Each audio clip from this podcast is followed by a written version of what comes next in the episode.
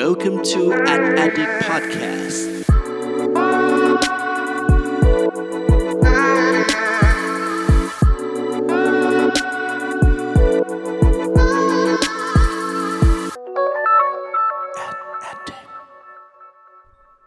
สวัสดีครับ ขอต้อนรับเข้าสู่ Addict Podcast ตอนที่ 18 กับผม เพิร์ดพงปฏิภาสุขยืดครับ วันนี้นะครับก็กลับมาอีกครั้งนะครับ หลังจากหายไปประมาณ 1 เดือนเต็มเลยนะครับ เพราะว่าในช่วงเดือนมิถุนายนที่ผ่านมาเนี่ยผมก็ได้มีโอกาสนะครับไปร่วมงานงานหนึ่งซึ่งต้องบอกเลยว่าแบบเป็นเกียรติอย่างมากนะครับ ก็คืองาน Cannes Lion 2019 นั่นเองนะครับซึ่งถ้าบอกว่างานเกี่ยวกับโฆษณาที่มีชื่อเสียงที่สุดเนี่ยก็คืองานนี้เลยนะครับดังนั้นเนี่ย a d d i c t เนี่ยก็ถือว่ามีโอกาสนะครับเป็นครั้งแรกที่ได้ไปเหยียบในงานนี้นะครับแล้วก็ต้องบอกเลยว่างานนี้เนี่ยมีเนื้อหาสาระที่น่าสนใจเยอะแยะมากมายเลยนะครับ เพราะว่าในงานเนี่ยนอกจากจะมีการประกาศรางวัลโฆษณาที่ได้รับรางวัลแต่ละสาขาแล้วเนี่ยก็มีเป็นเหมือนเวทีนะครับ เยอะแยะมากมายเลยในงานที่จะมีวิทยากรที่น่าสนใจระดับโลกเนี่ยเขามาพูดคุยเรื่องราวที่น่าสนใจกัน นะครับ ดังนั้นเนี่ยวันนี้เนี่ยจากที่ผมได้มีโอกาสไปร่วมงานคานในปีนี้มานะครับ ก็เลยอยากจะสรุปนะครับ4เรื่องสำคัญจากงานคานสไลออน2019 เนี่ยที่นักการตลาดแล้วก็นักโฆษณาจำเป็นต้องดูเอาไว้นะครับ ซึ่งทั้งหมดเนี้ยมันเป็นสิ่งที่หลังจากที่ผมได้ไปฟังในหลาย ๆ เซสชันในงานแล้วนะครับ ก็จะพบเห็นเลยว่า เฮ้ยทำไมวิทยากรคนนี้ก็พูดแบบนี้นะครับ พอมาอีกอันนึงมีคนพูดเรื่องนี้อีกแล้วนะครับ มันเลยเป็นสิ่งที่ผมคิดว่าน่าจะเป็นประเด็นสำคัญมากๆนะครับแล้วก็เลยสรุปมาเป็น 4 เรื่องด้วยกันนะครับจะมีเรื่องอะไรกันบ้างลองไปฟังกันดูครับ ก่อนจะเข้าเรื่องแรกนะครับ หลายคนอาจจะเริ่มฟังตอนนี้มา แล้วก็รู้สึกว่าเฮ้ยทำไมวันนี้เสียงผมแปลกๆนะครับ นี่ก็เป็นอีกหนึ่งเหตุผลหนึ่งนะฮะเพราะว่ายังป่วยอยู่นิดหน่อยนะครับ เลยไม่ได้ทำพอดแคสต์มาสักพักหนึ่งเลยนะครับ แต่ว่าวันนี้กลับมาครับเต็มที่เลยเสียงก็จะเป็นเป็ดนิดนึงนะฮะก็ต้องขออภัยไว้ก่อนนะครับสำหรับเรื่องแรกนะครับที่ในงาน Cannes Lion 2019 นี้เนี่ยเน้นย้ำเลยครับคือเรื่องของประสบการณ์ครับว่าปัจจุบันนี้เนี่ยเราไม่ควรสร้างโฆษณานะครับ แต่ว่าต้องสร้างประสบการณ์นั่นเองนะครับ หมายความว่ายังไงนะฮะลองมาขยายความเพิ่มเติมกันนะครับ เหตุผลที่ทำไมตอนนี้เนี่ยหลาย ๆ วิทยากรในงานนะครับพูดเรื่องเดียวกันหมดเลยนะครับ ก็คือตอนนี้เนี่ยในการสร้างโฆษณานะครับมันไม่มีอีกแล้วนะครับ กับการที่โอเคเอเจนซี่หรือแบรนด์บางทีอาจจะทำหนังเรื่องหนึ่งอะ ออนทางทีวีให้จบไปนะครับ แต่ว่าปัจจุบันนี้คนเรานะครับไม่ต้องการการสื่อสารแบบนั้นอีกต่อไปแล้วนะครับ เพราะว่าคนเราเนี่ยขวนขวายในการหาประสบการณ์อะไรบางอย่างนะครับ ดังนั้นเราจะเห็นเลยว่างานโฆษณาต่างๆ ที่ปีนี้เนี่ยได้รับรางวัลนะครับล้วนเป็นงานที่สามารถสร้างประสบการณ์ทั้งนั้นนะครับ แล้วก็มีประโยคนึงนะฮะที่หลาย ๆ วิทยากรเนี่ยเขามาพูดเป็นประโยคเดียวกันหยิบขึ้นมาขึ้นสไลด์เหมือนกันเลยนะครับ คือประโยคที่เขาว่า people will forget what you said people will forget what you did but people will never forget how you make them feel นะครับหรือแปลเป็นไทยว่าคนเราเนี่ยมักจะลืมกับสิ่งที่เราเนี่ยพูดออกไปนะครับหรือสิ่งที่แม้แต่กระทั่งเราทำนะครับ แต่สุดท้ายเนี่ยเขาอะจะไม่มีวันลืมกับสิ่งที่เราทำให้เขารู้สึกเลย นะครับดังนั้นนี่แหละเป็นคีย์สำคัญมากๆนะครับว่าณตอนนี้นะครับเพื่อนๆที่อยู่วงการเอเจนซี่นะครับหรือว่านักการตลาดในฝั่งแบรนด์ทุกท่านนะครับ ต่อไปนี้เนี่ยในการทำโฆษณาในการทำการสื่อสารต่างๆนะครับ อยากให้จำเอาไว้เลยว่า เราเนี่ยไม่ควรสร้างโฆษณาแล้วนะครับ แต่ว่าลองคิดภาพให้มันใหญ่กว่านั้นนะครับ ลองสร้างประสบการณ์ดีกว่านะครับ เพื่อให้มันแปลกใหม่ เพื่อให้คนที่เราต้องการสื่อสารเนี่ยเขาได้มีปฏิสัมพันธ์ร่วมกับแบรนด์ของเรานะครับแล้วก็ทำให้เขารู้สึกอะไรบางอย่างกลับไปนะครับและแน่นอนว่าถ้าเราทำให้เขารู้สึกได้เนี่ยเขาจะไม่มีวันลืมสิ่งที่เราสร้างประสบการณ์ให้กับเขาเลยนะครับและนี่ก็คือเรื่องที่ 1 ของเราในวันนี้ครับสรุปสั้นๆอีกทีครับจำไว้เลยครับคำว่าประสบการณ์นั่นเองครับสำหรับเรื่องที่2นะครับก็เป็นเรื่องของความเท่าเทียมนะฮะ ถ้าหากว่าเราพูดถึงความเท่าเทียมเนี่ยผมคิดว่าสิ่งหนึ่งที่หลาย ๆ คนน่าจะคิดเป็นอย่างแรก ๆ เนี่ยโอเคแน่นอนมันก็จะเป็นเรื่องความเท่าเทียมทางเพศนะครับ เพราะว่าตอนนี้เนี่ยเรื่องกระแสของ LGBT อะไรต่าง ๆ เนี่ยก็ถือว่ามาแรงมาก ๆ นะครับ แล้วก็จริง ๆ ประจวบเหมาะกับเดือนที่แล้วเนี่ยในทุกเดือนมิถุนายนของทุกปีนะครับก็ถือว่าเป็นเดือนแห่ง LGBT Pride Month อยู่แล้วด้วยนะครับดังนั้นเนี่ยโอเค แน่นอนว่าเรื่องเพศเป็นเรื่องหนึ่งของความเท่าเทียมแน่นอน แต่ว่าในงานคานส์นี้นะครับเราจะเห็นเลยว่าหลายๆสปีกเกอร์นะครับพูดเน้นย้ำเยอะมากเลยนะครับเรื่องความเท่าเทียมมีกิจกรรมมีอะไรต่างๆ ที่แสดงให้เห็นถึงความเท่าเทียมเนี่ยไม่ใช่แค่เรื่องทางเพศเท่านั้นนะครับแต่รวมถึงกระทั่งโอเคแน่นอนเชื้อชาตินะครับสีผิวนะครับและอีกอย่างหนึ่งที่หลายๆคนอาจจะไม่ได้ทันคิดเท่าไหร่นะครับก็คือความผิดปกติทางร่างกายต่างๆ นั่นเอง นะครับ โดยที่มี session หนึ่งนะครับก็พูดเฉพาะเจาะจงเลยครับ เรื่องเกี่ยวกับกีฬาพาราลิมปิกนะครับก็ถือว่าเป็นอีก session หนึ่งที่น่าสนใจ เพราะว่าเขาก็มาให้แนวคิดเหมือนกันนะครับว่าปัจจุบันเนี่ยเอเจนซี่โฆษณานะครับทั่วโลกเนี่ยมักจะให้ความสำคัญกับความเท่าเทียมทางเพศ ทางเชื้อชาติ ศาสนาอะไรต่างๆนะครับแต่ว่าอาจจะลืมคนเหล่านี้ไปเหมือนกันนะครับซึ่งถือว่าเป็นเรื่องของความเท่าเทียมเช่นเดียวกันนะครับ อีกอย่างหนึ่งนะครับที่แสดงให้เห็นถึงว่าปีนี้เนี่ยคานสไลออน2019 เนี่ยให้ความสำคัญกับเรื่องความเท่าเทียมอย่างมากนะครับ เราจะเห็นเลยครับ ลองไปย้อนดูผลงานที่ได้รางวัลในปีนี้ได้เลยนะฮะ จะมีผลงานที่เกี่ยวข้องกับเรื่องความเท่าเทียมเนี่ยได้รางวัลเยอะแยะมากๆนะครับ ดังนั้นเนี่ยเป็นสิ่งที่ในปี 2019 นี้นะครับคานสไลออนเนี่ยถือว่าเน้นย้ำกับเรื่องนี้จริง ๆ นะครับซึ่งก็เป็นที่ทำให้เราเนี่ยไม่แปลกใจนักนะครับว่าทำไมผลงานทางฝั่งเอเชียนะครับอย่างจากเมืองไทยของเราเองนะครับหรือว่าเพื่อนบ้านของเราเนี่ยในปีนี้นะฮะได้รางวัลค่อนข้างน้อยมาก นะครับเพราะว่าปัจจุบันนี้โอเค ปีนี้เนี่ยเราอาจจะไม่ได้มีการสร้างผลงานที่พูดเรื่องความเท่าเทียมเท่าไหร่นัก เพราะว่าประเด็นเหล่านี้เนี่ยอาจจะไม่ได้เป็นประเด็นที่เป็นปัญหาสังคมมากสำหรับฝั่งเอเชียของเรานะครับแต่ว่าถ้าพูดถึงฝั่งของต่างประเทศนะครับทางอเมริกาเองทางหลาย ๆ ประเทศเองนะครับเขาก็ถือว่ามีปัญหานี้เนี่ยเป็นเรื่องใหญ่เหมือนกัน นะครับดังนั้นนะครับสรุปประเด็นที่2นะครับก็คือเรื่องของความเท่าเทียมนั่นเองนะครับซึ่งเราก็ต้องคิดมากขึ้นนะฮะว่าในการสื่อสารที่เราทำออกไปนี้เนี่ยมันสามารถช่วยเหลือสังคมในมุมมองของความเท่าเทียม ไม่ว่าจะเป็นเพศ เชื้อชาติ สีผิว หรือความปกติทางร่างกายเนี่ย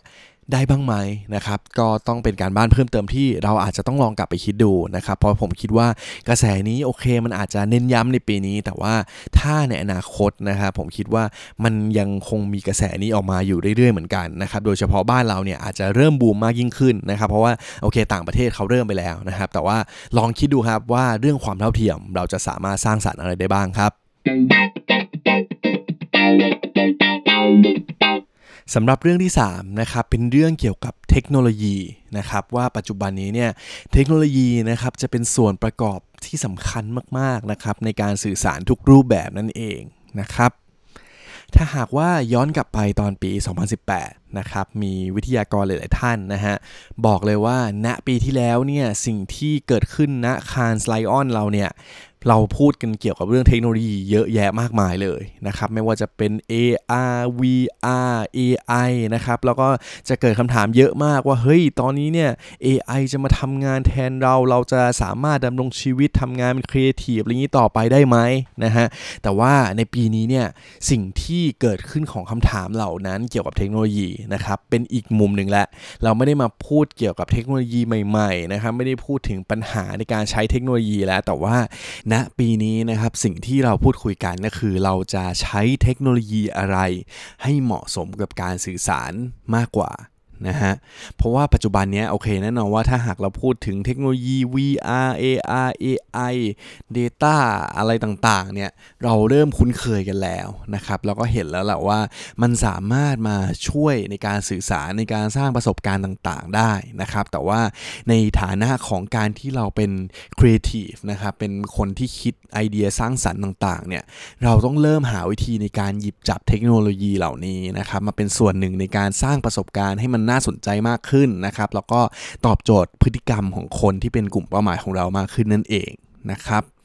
ซึ่งจริงก็มีแคมเปญที่น่าสนใจหลากหลายอันเหมือนกันนะครับของคานสปีนี้ที่เลือกหยิบจับเทคโนโลยีนะครับโดยเฉพาะ AI เนี่ยมีหลายคนนี่พัฒนา AI ที่ให้มันสามารถแบบโอ้โห จับข้อมูลนู่นนี่จนทำให้สามารถนำเสนอนะครับสิ่งต่างๆเนี่ยได้อย่างน่าสนใจแล้วก็มีประสิทธิภาพมากกว่าเดิมอย่างมากเลยทีเดียว นะครับ